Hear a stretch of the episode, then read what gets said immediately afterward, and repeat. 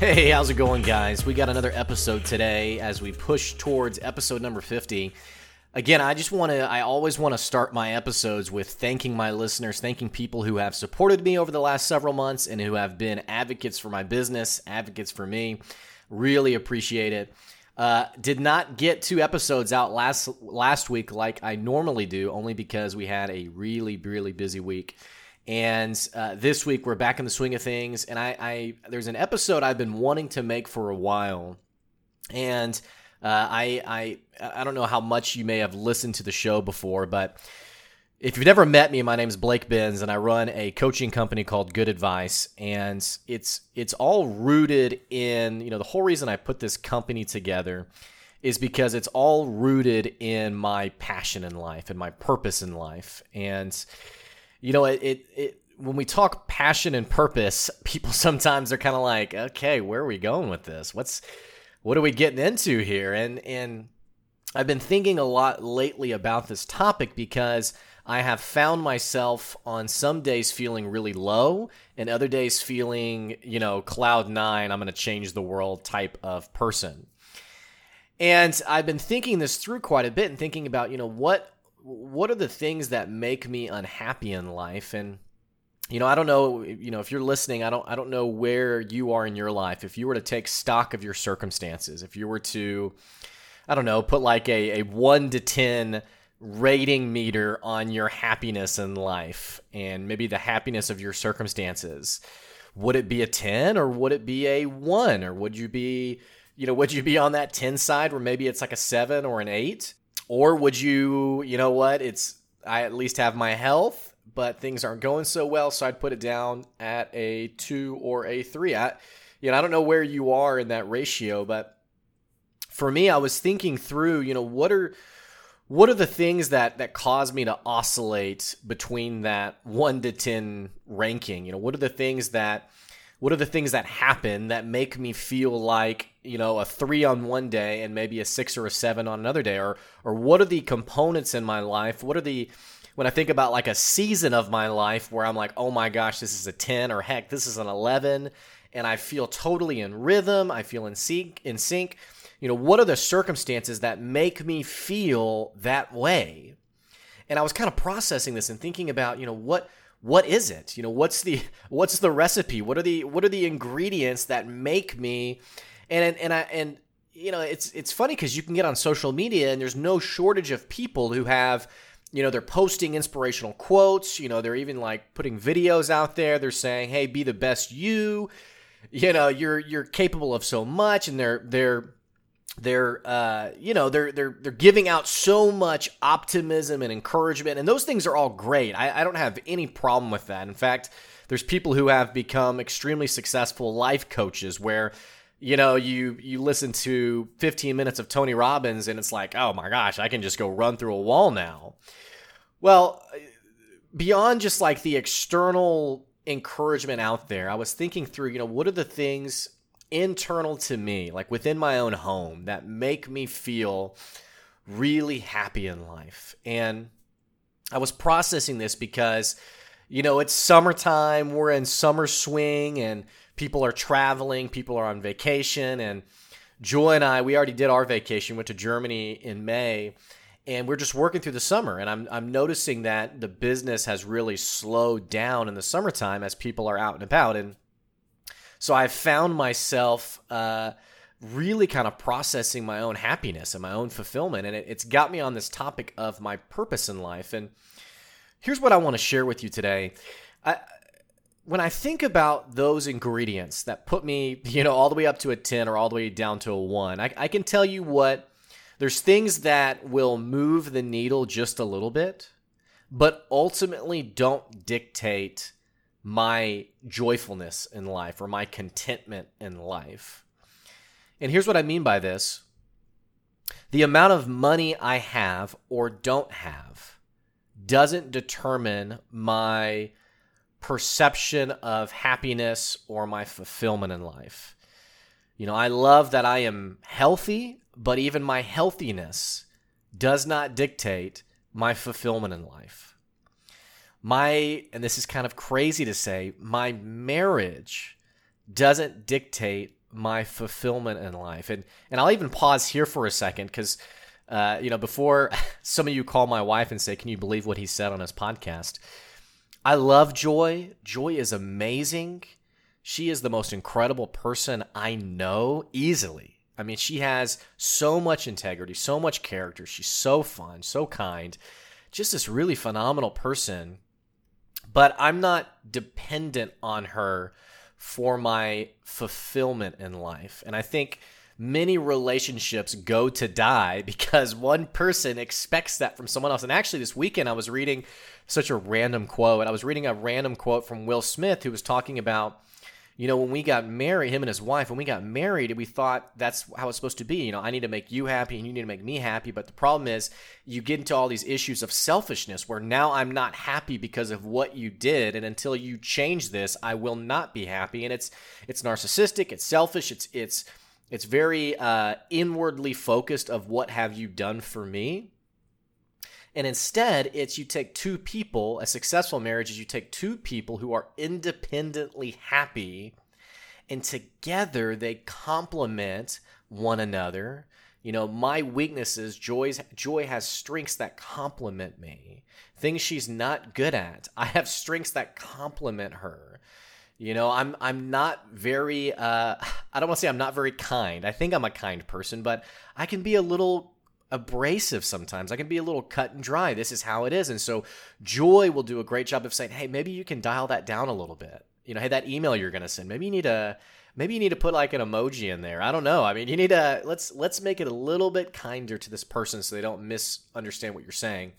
And on the flip side, she might, talk to maybe one of her customers, and she has to have a really forward conversation. And she might say, hey, Blake, give me some help on how I need to word this. How do I be direct without being totally ambiguous of, I don't even know what this person's saying. So we complement each other, but we're not reliant on the other person for each other's happiness. And so that's my soapbox on marriage, but also it goes back to what I was saying. My fulfillment in life is not based on how her and I are doing. Now, does that help? Absolutely. When we're in like full rhythm of our marriage, absolutely it's easier to be happy. So it's not money, it's not health, it's not my spouse, it's not the home I live in, it's not the stuff I have, it's not the place I live, although Northwest Arkansas is amazing. And if you haven't come here, you need to. It's incredible. None of those things make me happy in life. The thing that I keep coming back to when it comes down to my fulfillment in life, the thing that fills me up to my core, is my purpose in life. And I want to park here because I talk to a lot of people who they don't know their purpose in life. They don't know their mission in life. They don't know their long-term end goal that their mission is driving them to. And although they would not call themselves aimless, they're aimless. It's, yeah, I guess I'll go do this job, or yeah, I guess I'll go try this. In fact, it's part of the reason why millennials change jobs. I think it was the LinkedIn study that said they'll change jobs 7 times in a 12-year span, and it's because people are seeking that fulfillment. They're seeking, how do I make myself feel like what I do matters, what I do is important, what I do is meaningful. And it's a little bit cart before the horse because it's like you're walking through like a forest blind, and it's like, where am I going? Oh, that's a tree. Oh, don't like that. I guess I'll go this way. And you really don't know where you are in the woods. You don't know where you're headed. You don't really know what you're doing. And in the absence of that purpose, your life is really meaningless. It's aimless. It's directionless. You're chasing the high of fulfillment instead of looking for what in my foundation is what makes me happy in life. And let me break this down even more for you. Whenever I was in college, I was sitting in a car with a friend of mine. He's my best friend. His name was also Blake, of all other names out there. So we both of our names were Blake, and we're sitting in this car and we're just talking. And I think we grabbed some Taco Bell or, I don't know, whatever, like the college, whatever was like, prime college food.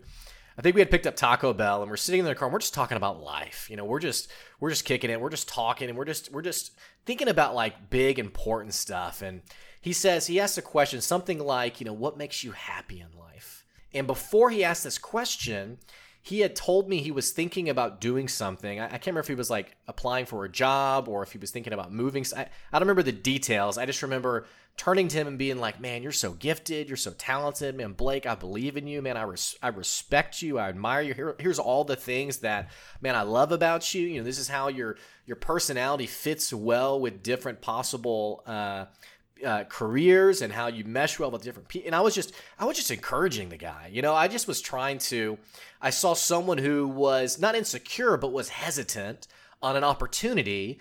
And I saw an opportunity to him to say, man, you can do it. I believe in you. You know, you can make that happen. And so I said all these encouraging things to him. And then, you know, a few minutes go by and we change the subject. And he says back to me, he says, man, what do you see yourself doing down the road? And at the time when I was in college, I was a pre-med student, and I had grown up every Thursday, I think at 8 o'clock or 9 o'clock, I think it was 8 o'clock. Every Thursday at 8 o'clock, I would watch ER with my mom in our living room. And I think it was on Thursday nights, and we'd watch it every week, and we were addicted to it. And we loved this show, loved watching it. And I kind of thought going into college, yeah, I'm going to be a doctor. I'm going to be like one of the guys in ER, I guess. I don't know, because these people were like heroes in my mind. Well, once I got into college, I realized these people, you know, pre-med is not as sexy as Hollywood makes being a doctor seem. You know, there was a ton of debt. You know, there's a ton of money you put into it. It's a lot of school. And it's also, I remember I was in an operating room when I was in college, and there was like the smell of surgery, you know, as they're like cutting into this person. And I just remember thinking, I'm not going to make it. I can't even make it through this surgery. I don't want to do this. And so I'm having this conversation with Blake, and he says, man, what do you want to do with your life? Like, where do you see yourself going? And I said, it was so funny because at the time it made no sense, but I looked at him and I said, honestly, man, encouraging people is what I would love to do with my life. You know, what I just did with you for the last 10 minutes, when I encouraged you, man, I said, you can do it. I said, that fulfills me. You know, seeing someone light up when I speak truth into them, when I say, man, you're capable of this, you can do this. I said, doing that for people and seeing them go on to be successful, that is what fulfills me in life. That's what makes me happiest in life, because it makes me feel like I got to promote someone into something. No matter how small the part may be, I got to help push someone into their gifting, into their calling, into their purpose. Now, at the time, he was like, I think he maybe even said like, well, there's no such job as, you know, a professional encourager. I mean, you know, wouldn't it be great if someone could pay you a lot of money for that? And I was like, yeah, well, you know, whatever. Well, as I got into my senior year of college, I realized I didn't want to be a doctor, but I thought about going to be a teacher. And I thought, yeah, you know, maybe I'll go work with some students and I'll encourage them and I'll push them into being successful. And it wasn't just the encouragement piece. It wasn't just like the you know, the verbal side of it. I love the idea of I'm helping hold the ladder for someone else to climb up. I loved the idea. It was what a mentor had charged me with when I was young, when my mentor had said, you know, this is what you need to do. This is what matters in life, is to hold the ladder. And so I thought, yeah, I want to do that for people. So I went. And I didn't just go to just like any school. I was like, I'm going to go to like the worst district and the worst school in the U.S. And I went to this school that Johns Hopkins had said was a dropout factory, was a terrible school. And there were all this data around how awful the school was. And it was on the brink of being shut down. And I was like, yeah, that's the school I'm going to go to. And it wasn't because I was thinking I wanted to like save anyone. It was just like, that's where I could probably do the best work, you know, where these kids need a positive influence. They need someone in their life who can say, man, you can do it. You can make it happen. And so went and was a teacher, and I was like, this must be my calling. This must be what I should be doing. Well, after a few years, it wasn't just the kids who I saw who needed that inspiration. It was the teachers too. And I saw teachers who were incredibly gifted who were quitting the teaching profession because they had really awful bosses, really terrible bosses who had manipulated them and who were toxic and who had taken advantage of them. And these bosses had totally killed the passion and inspiration in teachers who were incredibly gifted. And I thought, what a tragedy that someone whose gifting is with kids and education, and yet they're going to walk outside of their calling because of someone who didn't nurture that. And so that got me thinking, well, yeah, maybe my purpose in life is going to be to, like coach teachers or to coach principals or something. I don't know. And so that brought me to Northwest Arkansas, where I got into my doctoral program thinking I'd go be a superintendent somewhere. Long story short, I ended up getting into business coaching, and now my purpose in life, and here's kind of the fun part about this.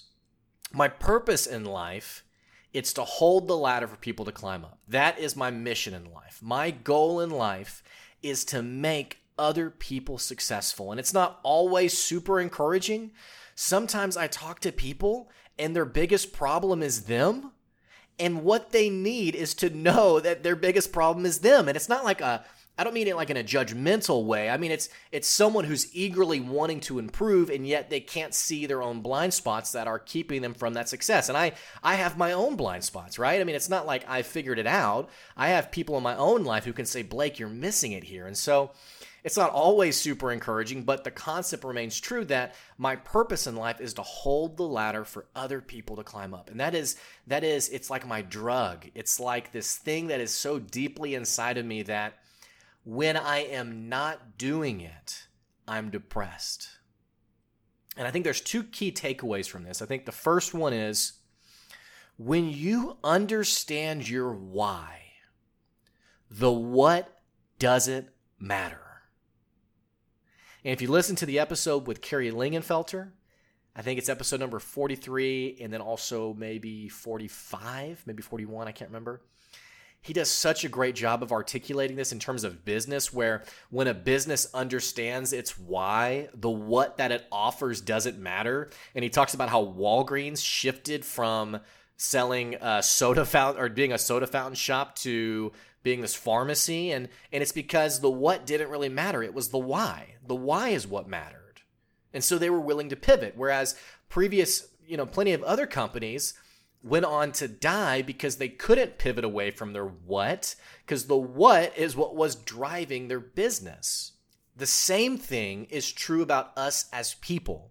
When we don't understand our why, we will jump from what to what to what, trying to find the answer.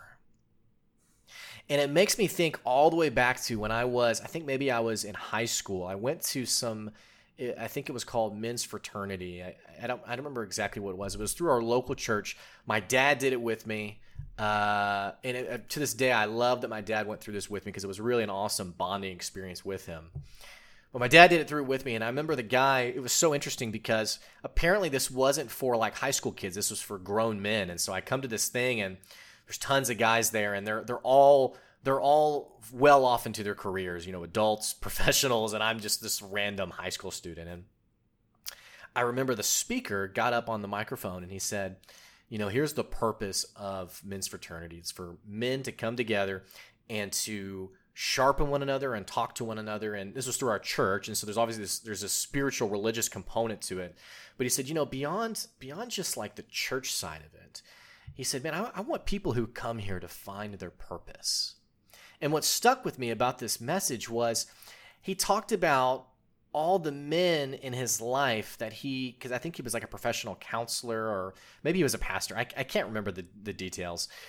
But he talked about all the men in his life who were unhappy and unfulfilled and who were having like midlife crises. You hit 40 and it's like, oh my gosh, what am I doing with my life? And he said, the reason someone falls into a midlife crisis is because they delay thinking and figuring out their purpose in life until they are well on into their 40s or into their 50s.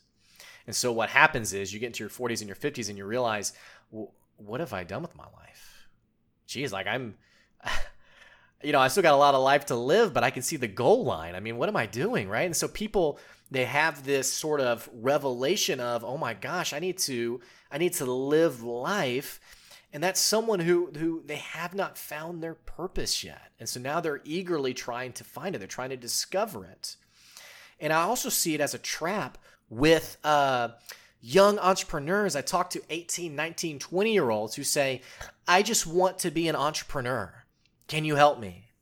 What advice do you have for me as a young entrepreneur? I want to be an entrepreneur. I want to be my own boss. All of those things are what's. They aren't a why. It isn't a why. It isn't something that explains the why. So I want to be an entrepreneur. Why? Because I want to, until you figure out that answer, whatever you go out and do will never scratch that itch of what's inside of you. It's like solving the symptoms without solving the inherent problem. And it's kind of like, I think I've told the story before. It's like the guy I talked to who said, man, I really need help getting my business launched and successful because I have to move out of my dad's house. I have to get out of my dad's house. I won't be happy until I'm out of my dad's house. He's controlling. He's hard to talk to. He makes me feel bad about my life and my circle. I need this business to be successful. And so, yeah, we can make the business successful, but that relationship, it's still going to be fractured. That relationship, it's still going to be tense. And until you solve those things, until you solve the burdens that are on that relationship, $1 million isn't going to fix that relationship. The world's most successful business will not resolve it. Now, what it might do is it might give you an opportunity to avoid it. If I'm a millionaire and I never have to talk to my dad or see my dad, it sure gives me a way to avoid it, but it doesn't resolve it for me. See, there's people in life who are trying to force the right circumstances without going back to the foundation of, why do I exist in this life? Why am I a person who lives in, whatever state you're in, whatever state of life you're in, whatever mission you think you have? It's important to know it. It's important to be grounded in it, because on your worst days, that is what will get you out of bed. It's kind of like I was talking to someone the other day, and I can't remember I'm so bad at telling these stories today because I keep saying I can't remember the details of it. But basically, this person was in pretty poor health and really had just gained a ton of weight and was just not doing well, and was seeing a counselor, and the therapist said, here's what I want you to do. I want you to go home and I want you to go get a puppy. And the guy was like, I don't even want a puppy. Like, why get a puppy? And he's like, just trust me, go get a puppy. So the guy goes on the way home, stops by the pound or the animal shelter, and finds this puppy, and he says, okay, yeah, I'll adopt this puppy. Well, what ends up happening is the puppy is this really energetic dog, and what happens is the puppy is like staring at him like, hey, I want to play. I want to go outside. I want to have fun. And so he feels this obligation of, okay, yeah, I guess I'll take you for a walk. I guess I'll, let's go do this thing. And funnily enough, what ends up happening is he starts to create this habit of taking this puppy on a walk and, helping it play and all this stuff, and ends up losing weight where he had tried so many different weight loss programs previously. And, if you're overweight and you're listening to this, I don't know if buying a puppy will solve your problem, but the insight from this story is that when he stopped being selfish and thinking about himself, and he started thinking about something else, and he started prioritizing something else over him, that is when his happiness began to change, when his problems began to become milder. And for me, on the days where I think, golly, how are we going to pay for that bill? Jeez, how... Or maybe I have someone who I think's a great client, and they say, hey, we're going to go a different direction. Or, hey, we aren't going to work with you. Or wherever that conversation goes, where my business, the circumstances of the business is not pinging, clicking, whatever, and I want to just lay in bed. I'm my own boss, so I can I can lay in bed all day, and there's nothing you can do to stop me. On the days where I want to feel depressed, what gets me out of bed is reminding myself Someone else's problems are more important than mine. Someone else's issues are worth speaking encouragement into, are worth trying to resolve, are worth giving a perspective towards. And so what I try to do on my worst days is I try to find, I get on Reddit, I get on Facebook, I get wherever. I try to find someone who needs help, and I give them help. And I say, hey, it may be someone who I know, it may be someone I don't know. And I might even say, hey, I know you don't know me, but here's what I would do. Here's what you might want to try. And I just try to make a difference, because what that does for me is it brings me back to my mission in life, and it gets me back in rhythm of, oh yeah, this is why I was created. It was to make a, not just a positive influence on someone, but to make them successful. All the circumstances, the messiness of life gives me plenty of great opportunities to avoid that mission or for that to get muddied or unclear. But when I can stay firm to, this is why I exist, all of those circumstances kind of just melt away. And I get back into the swing of this is why I exist. I get back into the swing of making an impact on people. And funny enough, it's what makes me happy in life. It's what makes me fulfilled. And so suddenly, whether a lot of money's coming into the business or not a lot of money, I find myself saying, man, life is so good. And life is so good. Because it was never those circumstances in the first place. It was my ability to live out my mission. So the question for you then, wherever you are in your life, what's your mission? What's your purpose? What's your why? You know, is it something that is making a positive difference for someone else? Or is it, even when we talk about your mission, it's still just about you? It's like I talked to a guy maybe, I don't know how long ago it was. He said, my mission is to make as much money as possible. And that was it. That was the end of the sentence.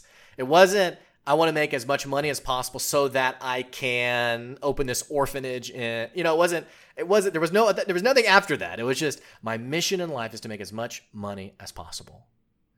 And I thought, you know, even as you think about the question, you're still missing it. What is your mission in life that's going to leave this place better than we found it? That's going to leave a mark. That's going to create a legacy. And not that, you know, my name or your name or anyone's name is going to be, you know, written down in a history, because it doesn't matter, but so that someone else, their life can be a little bit easier. They can be a little bit happier. And beyond just happiness, they can have things that maybe we take advantage of each and every day. So I don't know about you. I feel pretty motivated to get out there and help some people. And I hope you feel the same. The biggest crime you could commit against your value would be to fall into the trap of I'm just me. What can I do? Because I read stories about like 10, 11, and 12-year-olds who go out and do these incredible things, and they're nobodies. They're not like a child genius. They're nobodies, but they aspired. And I think it's because the bitterness of life that bug hadn't bitten them yet. And so they're naive enough to not be cynical. But sometimes I think it does us a lot of good to remember what it was like to be a kid and dream and believe and to recognize, man, the difference we can make. And I think I'll end with this story, and I don't care how cliche, hokey, whatever. I'm fully embracing it today, because part of this is I'm convincing myself. It's Blake, get back in the game, get in there. But some of you listening today, you need this. You need to be told, man, get your head in the game, get after it, go make a difference. Do not lie to yourself about your value, but believe what you have to offer. And I'll end with this story. There was a story of a kid who he was. The tide had come in and then had gone out on this beach, and it had washed all these starfish up on the beach. And there were thousands of starfish on the beach. And this kid's walking along the beach, and he's picking up these starfish, and he's just slinging, just hurtling them back into the ocean, just to get them back into water. And he's doing this, and this older man's also walking down the beach, and he sees this young kid doing this, and he's kind of annoyed at the kid. He's kind of like, what is this kid even doing? I mean, there's thousands of these things out here. And so the old man goes up to this kid and he says, "Hey, what are you doing, man?" And he says, "Well, I'm trying to get these starfish back into the ocean." And he's as he's saying this, he's leaning down to pick up, a starfish. And the old man is kind of annoyed by this, and he says, "Well, you can't make a difference. I mean, you can't. There's thousands of these. What you're doing, it doesn't matter. It doesn't matter. There's still thousands. I mean, you can't possibly take care of all of these. You can't make a difference here. I mean, there's thousands of these. They're all over the place." And the kid picks up this starfish, and he again hurls it out into the ocean, and it kerplunks into the water. And he looks at the man and he says, "It mattered for that one." And I've always loved that story, because sometimes when we think about making a difference, we think of, if we're not impacting thousands, our work is meaningless. If you want to have a meaningful purpose, start with one person. There is someone in your life right now that you can make a difference with, that you can make an impact on. There's someone in your life, and in fact, I'd venture to guess there's people right now that you've impacted who you would never even know. There'd be people that you made a positive difference in, and they just never told you, or maybe they didn't even realize you made that impact on them. Just because people haven't told you, don't be misled in thinking you're meaningless, your life's pointless, that you're not making a difference in people's lives. If there's thousands of people just bumbling around in life, who's the one that you can make a difference for? Get out there and try your best to make that difference.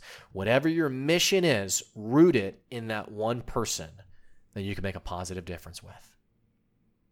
Hey, if you enjoyed the episode, you can always email me, blake@goodadvicecoaching.com. I always respond to every email that comes in. I'd love to hear your thoughts. If you're a first-time listener, we update this podcast twice a week. We bring on guests occasionally who run their own businesses and get their perspective on life, business, leadership. As always, I appreciate the support, and I will catch you next time. See ya.